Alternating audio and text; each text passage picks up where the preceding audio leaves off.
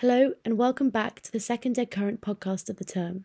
Today, we are holding a discussion on the recent political and economic crisis in the UK between three students who hold contrasting political views. So, if you'd like to introduce yourself. Um, I'm Ollie. I'm the president of Durham University Liberal Democrats.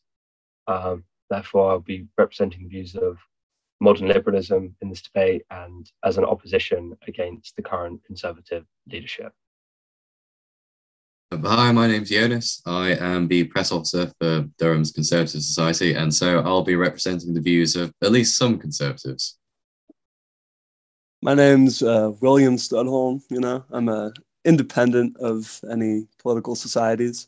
Uh, I'll be representing, I mean, my own views, I guess, but which some might construe as you know, left wing, you know, for an American. Brilliant, thank you. So I think the most pressing and obvious place to start is the recent and pretty much ongoing crisis of the Conservative leadership. Downing Street has now become a revolving door, and um, we're now onto our fifth Prime Minister in six years. So, my question to you is how would you summarise Truss's 44 day premiership? And considering this, can Rishi Sunak save the government and the Conservative Party's credibility? I think I'll ask that to Oliver first. Well, that's two questions. In answer to the first, summarising Liz Truss's time in office, it was a unilateral disaster. I think that was clear. Even the Tories recognised it was a disaster. Um, every shred of credibility, economic credibility that the Conservatives once had, she's got rid of. I think the core issue for her was she adopted what has become a Conservative mantra of cut tax and cut spending with the idea this is going to lead to growth. The only problem is, while that may have worked once, we've already cut everything that can be cut, but already have cut vast amounts of public spending since 2010. So you can't wheel out the same policy horse and expect different results. Mm-hmm. She's more a continuation of an existing conservative ideology that's sort of reaching the end of its time time of relevance. I and think, then oh, I think no. as well, just sorry, in response to what you just said, I think that um, a kind of maybe a kind of conservative approach is also pragmatism. And I think maybe perhaps she really got that wrong. And in the sense that, you know, it would have been more sensible for her for the country and also for her leadership to maybe have been a bit more pragmatic. Yet she just kind of brought out this experiment and it failed. Yeah, I, I, I completely agree. I think prag- pragmatism it, it was once one of the core uh, pillars of conservative policy, but pragmatism is in each situation looking at what's worked in the past and applying it to the present. Except she wasn't. She was looking at things that sounded like they worked in the past. She wasn't considering our present context she was continuing an ideologically driven cut tax, make growth, this imaginary of growth. Mm-hmm. But she can't apply that to a context in which it's no longer relevant. And it's not a pragmatic approach, it's a neoliberal approach. Mm-hmm. And she's trying to she's trying to apply her neoliberal market-driven ideology in a context that's not if we were the United States with a vast economy, 300 and 300 million people, maybe these sorts of policies work but we're not. We're it's still a highly dependent trade, trading partner, and I don't think I don't think it was a pragmatic approach. I think a pragmatic approach to the Conservatives would would first be to evaluate where we are. They didn't do that. They've jumped straight in with you know re-entrenching existing policy, and one that hasn't actually been paying off very well. You know, we've seen you know fairly stagnant economic growth since 2010. So, a pragmatic approach, had they followed pragmatic conservatism, would have reevaluated that and thought, well, maybe a different approach is necessary. They didn't do that. And do, so, do you think that Rishi can can save the Conservative Party and the government? I think he'll unify the Conservative Party because they're under so much pressure. I think that's his first, that's his primary objective now is to create a cohesive party. That's also the largest threat to his own leadership since mm-hmm. last the last three of his predecessors were pushed out not by policy issues but by internal party politics. Mm-hmm. So he's going to try and unify that. He's going to try blame everything on the Liz Truss government as if you know members of his cabinet didn't have anything to do that. He's going to try create a clear, you know, division in thought, division in time. He's going to border that off and say, no, everything that's gone wrong, that was them. I'm here now. I don't think that's going to work. And I don't think the public are going to buy it, hopefully. And I think he does have a good chance of getting a bit of a poll jump, but the poll jump's only going to last him and he's only going to survive if he's able to sort the problems. And I can't see, I can't see Rishi Sunak dealing with the cost of living crisis. So, Jonas, what do you what what do you have to say in response to that? Well, um, su- surprisingly enough, um, I actually agree with um, quite a bit in regards to Liz Truss's government. Um, if I were to sum it up, I would say terrible and disastrous because um, unfortunately with her, it's um, she was symptomatic of the Conservative Party being hijacked by a dogmatic neoliberal um, free market wing of the party and having them enforce their policies um, on the on the rest of the party. So I wouldn't say um, I wouldn't say in response to some of the things that Oliver said, but it's um, particularly, but her policies are particularly reflective of the past 10 years of conservative governments, especially the comparison with austerity between austerity um, in closer to 2010 and what she's and what Liz Truss got up to. Uh, mainly because Liz Truss did some sort of weird mix of Keynesian economics and some sort of free market economics.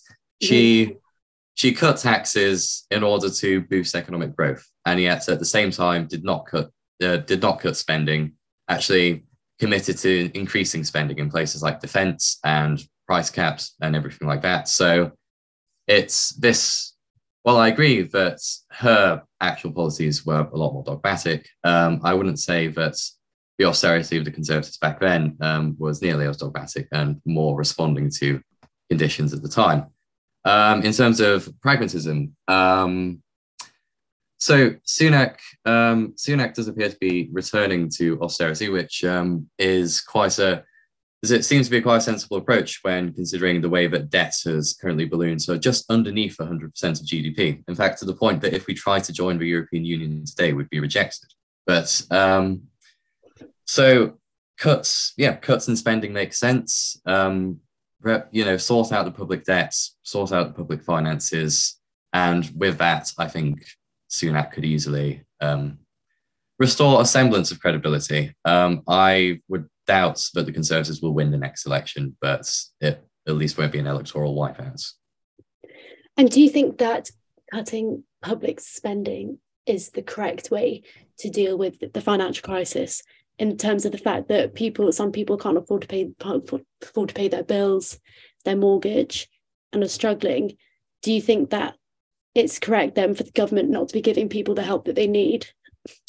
Um, I wouldn't say that. I would say that in terms of things such as um, reviewing the spending of large projects such as Northern Powerhouse and HS2 makes mm-hmm. quite a bit of sense, um, especially when you can redistribute those funds from things which we could do if economic times are better and put them more towards things such as price caps and similar things. Okay. And William, what what what is your what is your view on the on the recent leadership crisis? Yeah, I mean, you know, you can't explicitly say you're cutting taxes on the rich as your means of, you know, I mean, I I, I get that it wasn't public uh, opposition that uh, you know kicked Liz Truss out, but when there's it's such an extreme inflationary crisis going on in the UK, and you have a government who, like uh, Jonas said, is under control of these people who I, I don't think it's dogmatism that makes them, you know, pursue these policies which don't help anyone and uh, drive the economy down. You know, it's because they represent those who benefit from the policies to who the money's going to. Uh, you know, inflation, stop uh, actual moves to stop it would be price caps, subsidizing people, just more public spending. They're Britain's going into a recession. The whole world's going into a recession. In a recession, you have to spend publicly uh, to keep the economy from collapsing. And uh, the conservatives, I think the the issue that they're all bickering about right now, uh, it's it's small compared to them losing the trust that they gained from Boris Johnson's sort of, mm-hmm. I don't know, uh, promise that they would enact policies that help working people and lower class people um, when they are in government. And uh, if if they lose that trust and they're just seen as you know the old, uh, these are just a party of of uh, politicians who are owned by uh, corporate class. They're not going to win, and I don't know who's going to win in that situation. Looking at Labor, but uh, I don't know if it'll be the Conservatives. Yeah, I think. I think in any political situation, politics is cyclical. People come into power, they have power for a certain amount of time, and then they lose their power. And then, do you think that that maybe the recent crisis has just shown that this is the end of, you know, Cameron won in 2010, and now this is maybe the end of the kind of conservative era, and we're going to maybe see something else soon.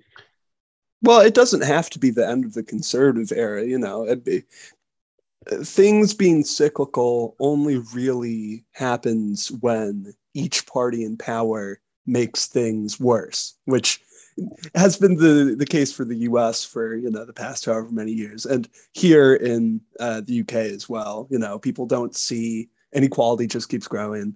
Uh, there's no enormous changes. The biggest promise of change was Jeremy Corbyn who's been crushed in the Labour Party. Um, so you know if the Conservative Party actually rights itself and starts having something to show there's a social contract with the people that they represent then they could prop they might be able to be in power for many years. I mean, the Labor Party might become an afterthought if you know they can't mount an actual uh, rebuttal to it. But if they go on being, you know, flat-footed incompetence, then the Labor Party will just win because people are angry with the Conservatives. That's how it happens in the U.S. as well. Mm-hmm. mm-hmm. Okay, so kind of leading on from what we've just discussed, looking at um, kind of we've already mentioned some of the Sunak's cabinet. Um, there's already been some controversy, controversy around his cabinet appointments. I think most particularly Suella Braverman. And um, given that she breached ministerial co- code and holds extreme views, especially regarding immigration, can she still be respected in such an important role as Home Secretary. I'll come to Jonas first, that's okay. Um, yeah, sure. Uh, in terms of Suella Braverman's appointment, um, I mean, it seems that the it seems that the reason for it was to kind of placate, uh, placate the um, the ERG, the hard rights of the Conservative Party, and um, Sunak having Sunak having put her in place, um, kind of minimize the challenge of Boris Johnson. And some could even argue that that's uh, a deal done with Braverman or something would have um, prevented Boris from actually being able to contend against Sunak. But um, it, her her appointment was more a political necessity, I, I suppose. Like Sunak wasn't in a particularly strong position to just stack his cabinet full of his supporters. Liz Truss tried to do that and see how that works out for her.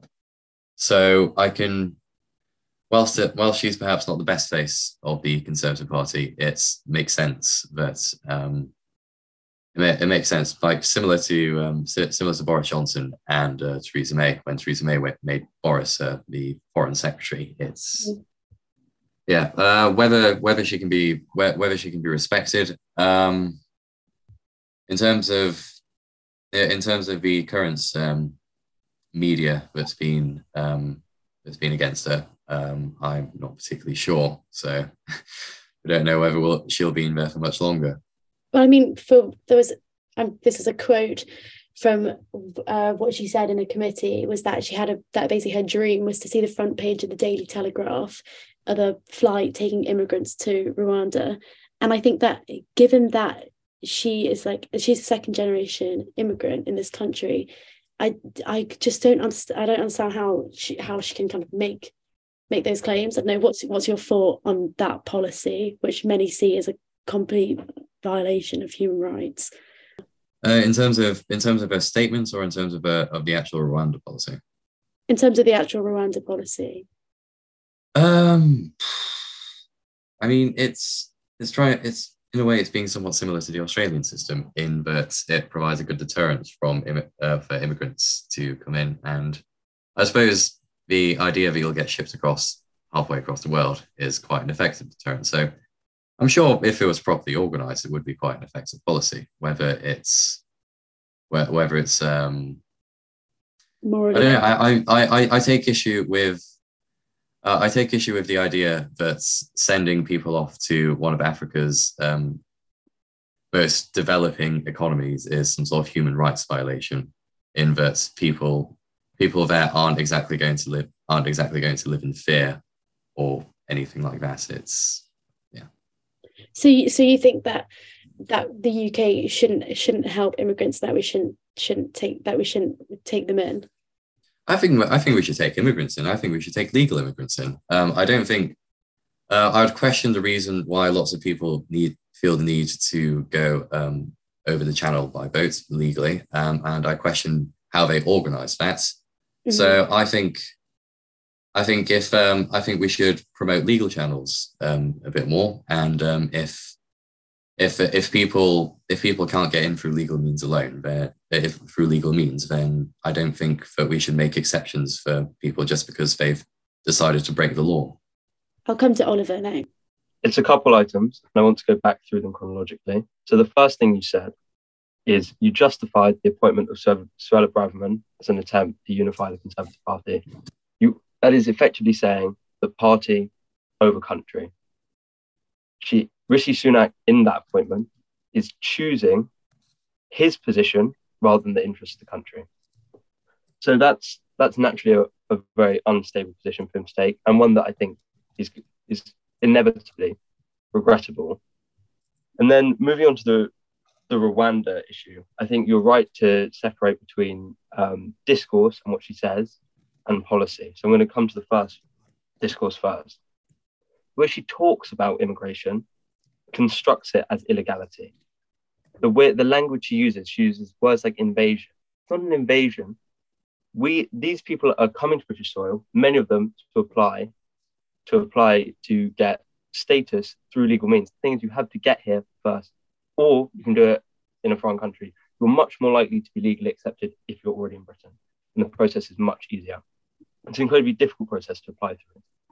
So they're not breaking the law. And also, it's a, there is if these people you say that it's fine going to Rwanda, you know, it's a great country, and I'm sure that is the case for many people who live in Rwanda, and I'm sure they're very proud to be Rwandan. However, if these people wanted to go to Rwanda, they wouldn't have come all the way to Europe. Mm. They don't want to live in Rwanda. They've made a very treacherous journey. They've left their homes behind.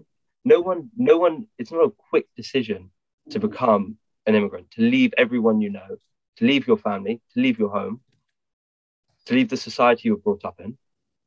We're constructing them as if they should be grateful to be here. But actually, how we're not considering the fact that these people and these, people have made an incredibly difficult decision. And it's a decision that they definitely won't have taken light, lightly. And the idea that we can just put them on a plane and ship them off to Rwanda, which many human rights organizations have already come out of again. And also, I might add, Britain has signed the Geneva Convention.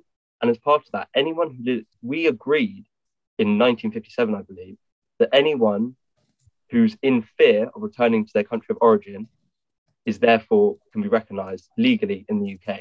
Now, there is a process to that, but the idea that people should just live in camps in France or we should build tents in Britain and we should house these people in ways that you wouldn't wish to be housed, that totally fails to recognize their, their status as asylum seekers. And even if they are economic immigrants, which seems to be purported to be some terrible thing, you know, these economic immigrants. They're coming from economies that are absolutely struggling, economies where famine is a very real thing. There was a famine in our country. We wouldn't we would hope that the rest of the world wouldn't turn its back on us. I think this also adds into the fact that any any talk about cutting foreign aid by the Conservatives is an incredibly dangerous move because it's only going to serve to reproduce the issues that we're already seeing. And then you did say take legal immigrants. To get legal status is a process that can take years. And to be put in tents or shipped off to Rwanda, that's not a solution. A solution to is, is instill a sensible bureaucracy that recognizes people's status not as bodies, but as beings, people. I think until we do that, there's going to be no productive movement on immigration. Um, and William, I think maybe your insight might be quite um, interesting on this, especially um, in America, the debate on illegal immigration, you know, ideas and arguments that were proposed by Trump um, led to a lot of backlash from the Democrats. So, so what, what, what is, what's your opinion on this? Well, in America, uh, immigration has been, you know, one of the main issues that politicians use for I mean, since the country was founded, almost. You know, it doesn't. I'll go back to Jonas and uh, Oliver later, but uh, I'll go to Jonas now and Oliver later. But uh, from what you said for why, you know, why would a second generation immigrant be so opposed to immigration in America? This is just, you know, the natural process that happens always, where anyone who uh, anyone who is or comes from an immigrant background in America, which is you know the majority of the population, then their children, their grandchildren, they believe that they have the sole right to that country. They need to uh, keep keep it that way.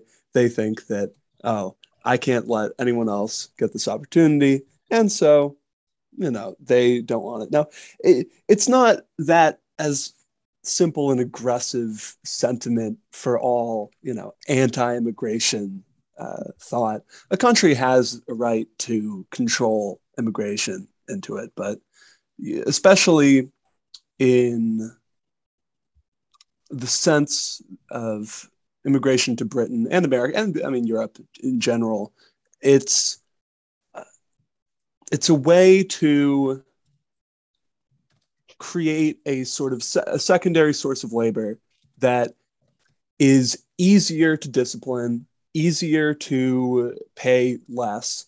Um, they come from countries which uh, are underfunded, underdeveloped, uh, basically, you know, the parasitized by uh, the main countries that uh, these immigrants are going to. Uh, you know, they no longer have to uh, use labor over there, they can import the labor over to their countries and then uh, uh, have them work for less money uh, at home. And if, you know, it, allowing uh, eventual citizenship or their children to become full blown citizens, it's in America, at least, it's never been a problem for the main uh, moneyed interest just because there's always more uh, people who are willing to come uh, because of situations abroad. I think that Suella Braverman is actually probably a good choice for the conservatives because uh, there are, I think there was an opinion poll that uh, came out a few days ago that 75% or something of uh, British people are believe that there's no control at the border, um, that the government since Brexit has had no control. And so, which government is that? It's the conservatives. So putting the most explicitly, you know, brash, you know, even if, someone says, "Oh, Jesus Christ, this person is a little extreme," they'll think at least Rishi or whoever is putting her in there is going is is concerned about this and will help it out. I think it's a good choice for them. Uh, it's similar to Trump. Uh, I mean, Trump didn't actually win the election, but I mean, we want to talk about that. But he, he got enough votes based off of very, very hardline immigration um, immigration uh, rhetoric that wasn't really seen before. I, I think it could help be a public opinion sort of bedrock for the Conservative Party. Uh, so, you know, in general, yeah, immigration, yes, these people are, eh, you know, it's not, it's not these people are scapegoated as uh, the main horrors of you know a declining economy when they are not, uh, and they are used to support it from collapsing. They should be allowed to immigrate, especially if they are refugees or if they come from countries which uh, are stricken by horrible poverty, usually caused by an imperialist system, you know, supported by uh, Britain and uh, other uh, powerful Western countries. Uh, but for the Conservative Party, taking a very hardline anti-immigration stance is, I think, a good step for them and their supporters. I'll move on to the next topic, um, which is the cost of living crisis. Um, so the Bank of England has recently warned that we're about to face two-year recession. Um, and interest rates have been raised to 3% in an attempt to bring down soaringly high prices. Um, so, my question to Oliver is that do you think this is an effective method to address the crisis? Well, I think we have to go back and I think there's two, we have to assess what the causes of this mm. crisis are. So, mm. there's the international causes, which is, um, and this is what Liz Truss always liked to reference you know, the war in Ukraine is driving up gas prices. That's one thing. The pound's doing very badly, mm-hmm. and which makes imports much more expensive. Um, a lot of core food products are getting are becoming more expensive because Ukraine's one of the largest uh, grain exporters, and so that's not just things like bread, but also, you know, beef because cows, cows and, and milk that they eat grain. Mm-hmm. So there's lots of international causes. I think there's a second cause, the domestic cause, and that is a direct precipitate of conservative economic policy. The fact that this black hole in the public finances, which needs to be needs to be filled, this is a product of increased increased um, interest rates on the gilt bond market, where the government takes its debt, where the government makes its uh, makes its borrowings. So I think we just have to remember and recognise before we get into into the cost of living crisis that a large part of this crisis is a result of poor government policy. Mm-hmm. And then when it comes to, to the crisis itself, I think it's incredibly difficult. The government's in a position where the where the international gas market they don't have any, any control of that. They've imposed the cost cap, which I think almost all I think every single party came out in favour of that in different in different ways. And the fact that the, the Tories have changed what how long and the extension period of that, that's fairly marginal to what the actual policy is.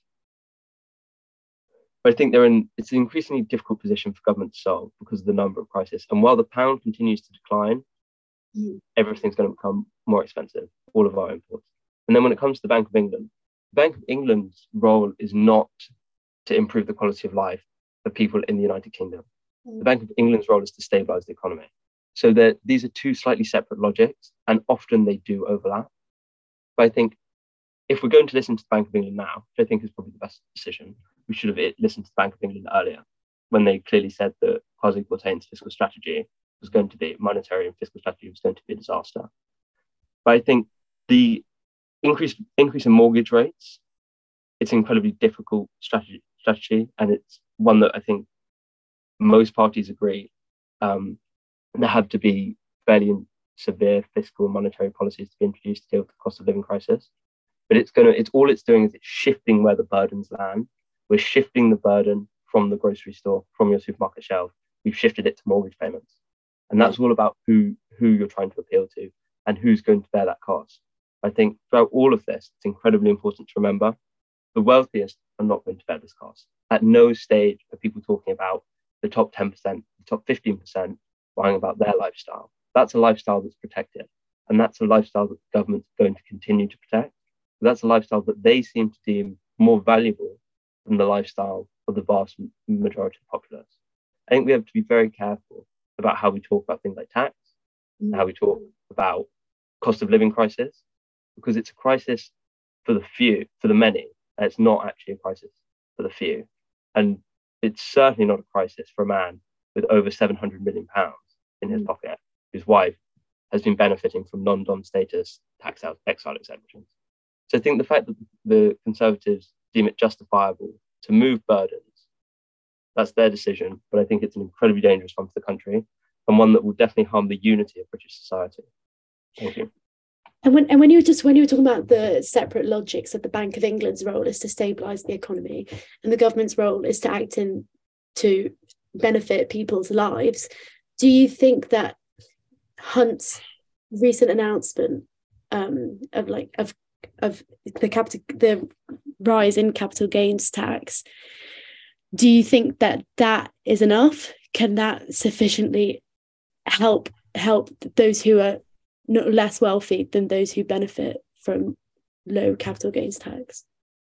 It's obviously it's it's a step in the right direction, but to blow it out of proportion and think, oh, the Conservatives are now all of a sudden taxing the rich. Mm. The way that tax works is tax goes up, and the people who are paying the highest rate of capital gains tax, they're only paying that on income over, I think it's somewhere in 70,000, 80,000. So they're paying the lower tax rates on all the money they've already earned. It's it's not like you pay 50% on all, all of it, you pay it in tax bands. And as you hit those bands, tax moves up. So to think that we're now moving the burden exclusively onto the wealthiest in our society would be to completely misunderstand how the British tax system works. And to also the way that to talk about Bank of England policy, I think it's very key to remember economic policy is an incredibly complicated system. And as Kwasi Kwarteng found out, it's a system with variables that are t- totally unforeseen. Bank of England is trying to get inflation under control. It's trying to get back to its 2% target because it's decided that's important for growth and it very well currency stability is essential for any modern economy. But I think we have to be aware that talking about policies in isolation, they come as a whole. And while I'm sure the new policies of Bank of England are definitely trying to achieve a goal, only time will show us what what they produce. But I think we do have to be careful with tax and how we talk about it. Um, I mean, I, I I would certainly say that the cost of living crisis has been exacerbated more by international causes. I mean, before the invasion of Ukraine and the and uh, the limitations in oil prices, wheat, and um, all the sorts of resources, um, there wasn't a massive cost of living crisis going on. And had it been due to Tory economic policy, I'm not quite sure which Tory economic policy he's referring to if not the Liz Truss's government, which hasn't Liz Truss's government ones, which actually weren't really implemented, um, then this would have been more of a sustained and dramatic. I mean, this would have been more of a sustained cost of living crisis rather than just a dramatic spike after the invasion happened. Um, I think the I think the Conservative Party is going in somewhat of the right is going in somewhat the right direction. Um, there's only what so much that one can do um, against cost push cost push inflation caused by international wars. But in not lowering taxes, reversing Liz Truss's tax cuts, in raising interest rates, and especially put in terms of putting up mortgages um, and capital gains and everything instead of um, instead uh, as a instead of having prices in shops go up, that is shifting it more toward that is undeniably shifting it more to the rich um, to pay the burden for it. Um, so the type the type fiscal policy that the Conservative government is um, operating is somewhat of a, um, a, step in the right direction, but um, I can't really see a definitive end of the cost of living crisis um, as long as the war still goes on and the way that it is going. So you so you see the, the war in Ukraine as the sole cause of the cost of living crisis and that the government doesn't bear any responsibility? Um, I wouldn't say it's the I wouldn't say it's the sole cause. I would say it's a it's massively exacerbated it. Um, I say, but we were probably going to go for we were probably heading for bad public finances and um, similar and similar things um, when we decided when we took out lots and lots of debt during the COVID pandemic. But so that there is a certain faults of the UK government there. But I would say that the war in Ukraine is the biggest factor. And Will, just coming to you, what what do you see as the most effective way to address the cost of living crisis, and how how can the government calm the financial markets? Well, I mean, I would agree mostly for the cause. Uh, with Jonas, I mean, it's you know, there's a giant war going on where England has induced huge sanctions onto um, a very, very important uh, part of the world economy, and uh, it's feeling inflationary effects. The companies are feel like they can, you know, boost their prices. Their profits have never been higher, uh, which sort of points to a uh, source of money that you could uh, attack to get this in line. Whenever there's a some kind of recession or some kind of period where uh, austerity policies have to be, you know, instituted, austerity really just means taxing people, uh, taking away the, their benefits, people who don't have much, people who, you know, their benefits, most people's working people's benefits, they're up for grabs. They're, you know, they're privileges that are given. The corporate wealth and private holdings of the richest capitalists in the society. I mean, in you know, global society generally, but you know, Britain as well. It's it's not to be touched, you know. Something like this, the government has to have firm directives of price controls, I would say nationalizations, you know, t- to keep them in line because these companies know that they can raise prices of goods or anything, and what will they be rewarded with? They'll be rewarded with tax cuts because the government uh, will try their way into say that's how the economy is going to fix itself. Eventually, once uh, the war is over, things have calmed down. I don't know how long it's going to be until the war is over, um, uh, considering the UK government. Um, I think Boris Johnson specifically went over to Ukraine to uh, discourage uh, negotiation. So that's going to continue for a long time. This this crisis, uh, there's not many simple solutions to it, but the solutions that are offered by both parties, usually since the advent of neoliberalism, are meant to shield capital from any attack on it. When really, I mean, we should be going for the throat whenever it comes to capital, my opinion. But that's just me. So, my final question to conclude the discussion is that considering everything that has been said, should there be a general election now um, or any time sooner than, pl- than is already planned for in 2025? Um, the answer is inevitably yes, that I'm going to give, but I'd like to justify it and say there's a, there's a word for when a small minority, a very powerful small minority of people, such as Conservative MPs, who aren't representative of the wider populace make the decision about who about the major decisions in a country and who is in power and that's called an oligarchy an oligarchy is where a much fractional minority is controlling the, the levers of power that's what's happened with the latest conservative implementation Rishi Sunak.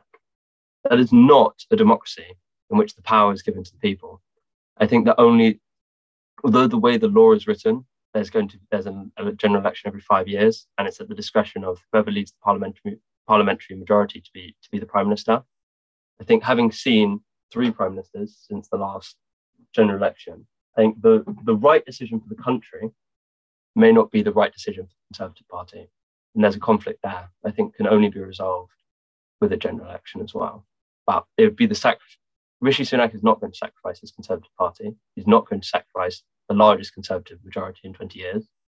And he's going to do that at the expense of the British people. I think the, the right thing, the moral thing, would be to call a general election, but it will be yet to be seen if Rishi Sunak is a man of doing the right thing and doing the moral thing. Um, and do you think that the Lib Dems could offer a better vision for the UK? I mean, I think it would be pretty optimistic to say that they'd win a majority, but maybe in a coalition. I think better, uh, definitely because the bar is so low. It's quite difficult to be to do worse than what we've seen over the last over the last year, mm. and what we've seen from the Conservative government, uh, in my view, since 2012. We've seen all of our social services have been in decline, significant cuts, and the economy hasn't grown at a remarkable rate. And I just, if we go back to 2012, they said, following the global financial crisis, we we need austerity to fix the roof while the sun is shining. Well, the sun, sun stopped shining now, and the roof doesn't appear to be fixed. Mm-hmm. So it's a failure on, on their own terms. And can the can the Liberal Democrats offer a better society? Yes, because the Liberal Democrats believe in a society where everyone is enabled to get the opportunities that they can have to succeed. The government should be enabling people.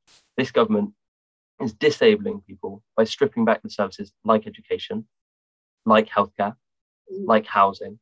Mm. How are people going to grow the economy, create jobs, if they're worrying about the housing, they can't get the healthcare they need, and they can't get the education they need? Mm-hmm. I think the, the, the solutions don't have to be remarkably complex, but the pro, but the ones that are being offered by this conservative this conservative government, and I do think it's a continuous conservative regime rather than five distinct um, leaderships, are totally unsatisfactory. And we know they're unsatisfactory because when you look around Britain, they don't look like they're working.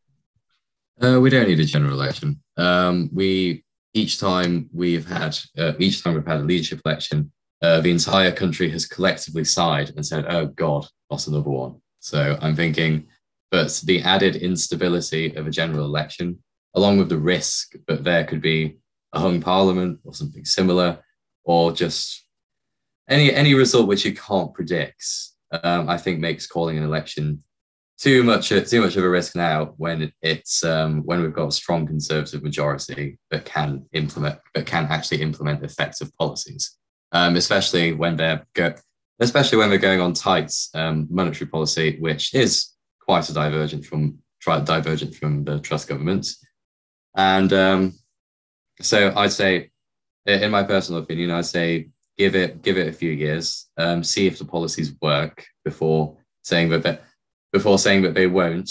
Um, and uh, yeah, and uh, then on the def- on the definition of the current conservative government as an oligarchy, um, I'm not sure whether I agree uh, with that. Um, for a government which has had the largest majority since 1987, um, when the people did vote in 2019, it wasn't just a single issue. It wasn't Brexit or Boris or something. They voted for the Conservative Party and what tradition, it has traditionally stood for pragmatism and adapting to changes. And I think that, yeah, I think that to do to have some sort of alleviation to the cost of living crisis and the current issues that are going on, we need to stick with the Conservatives uh, until their term runs out.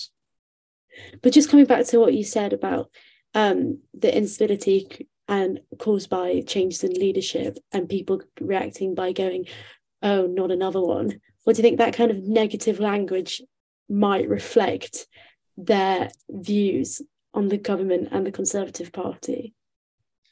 I think it reflects. I think it reflects on their on their views of instability since 2016. But I wouldn't say. I, I wouldn't say. I'll say that the vast majority of people just want something stable. They just want. If you if you if you ask the average person, I'm sure that they just want some sort of relatively moderate governments, uh, but rather than the, rather than this constant cycle of election after election after election, and then throwing out governments before they even have the chance to do anything. I think I've got a couple of points from what you said. And you said, I think the people, if you ask them, there is, there is an easy solution. You can just ask the people what they want instead of guessing what they want. Mm-hmm. And that is a general election. And you said they did vote for a conservative, for conservative party, for the conservative ideology, for conservative values. Well, it's easy. We can just ask them. And that's a general election. And you said a strong majority, and I quote, a strong majority that can implement policy. But why don't we ask the people what policies they want to have implemented? And that's called a general election. And then the first point you made against the general election is a hung parliament. But if the people vote for a hung parliament, that's democracy. If the people vote to not have a Conservative majority and they vote to not have a Labour majority, a hung parliament is the voice of the people. You can't assume what people want in line with what you want. I'm not saying that the Lib Dems should do this. I think we should put the Lib Dems in power. I'm only saying that we do have a populace and we can ask them. And instead of saying instability, why don't we just ask them and see what they want? Because the people do want stable conservative leadership. They'll vote for stable conservative leadership. Thank you for listening to this longer podcast today. And finally, thank you to Jonas, Will, and Oliver for their interesting contributions.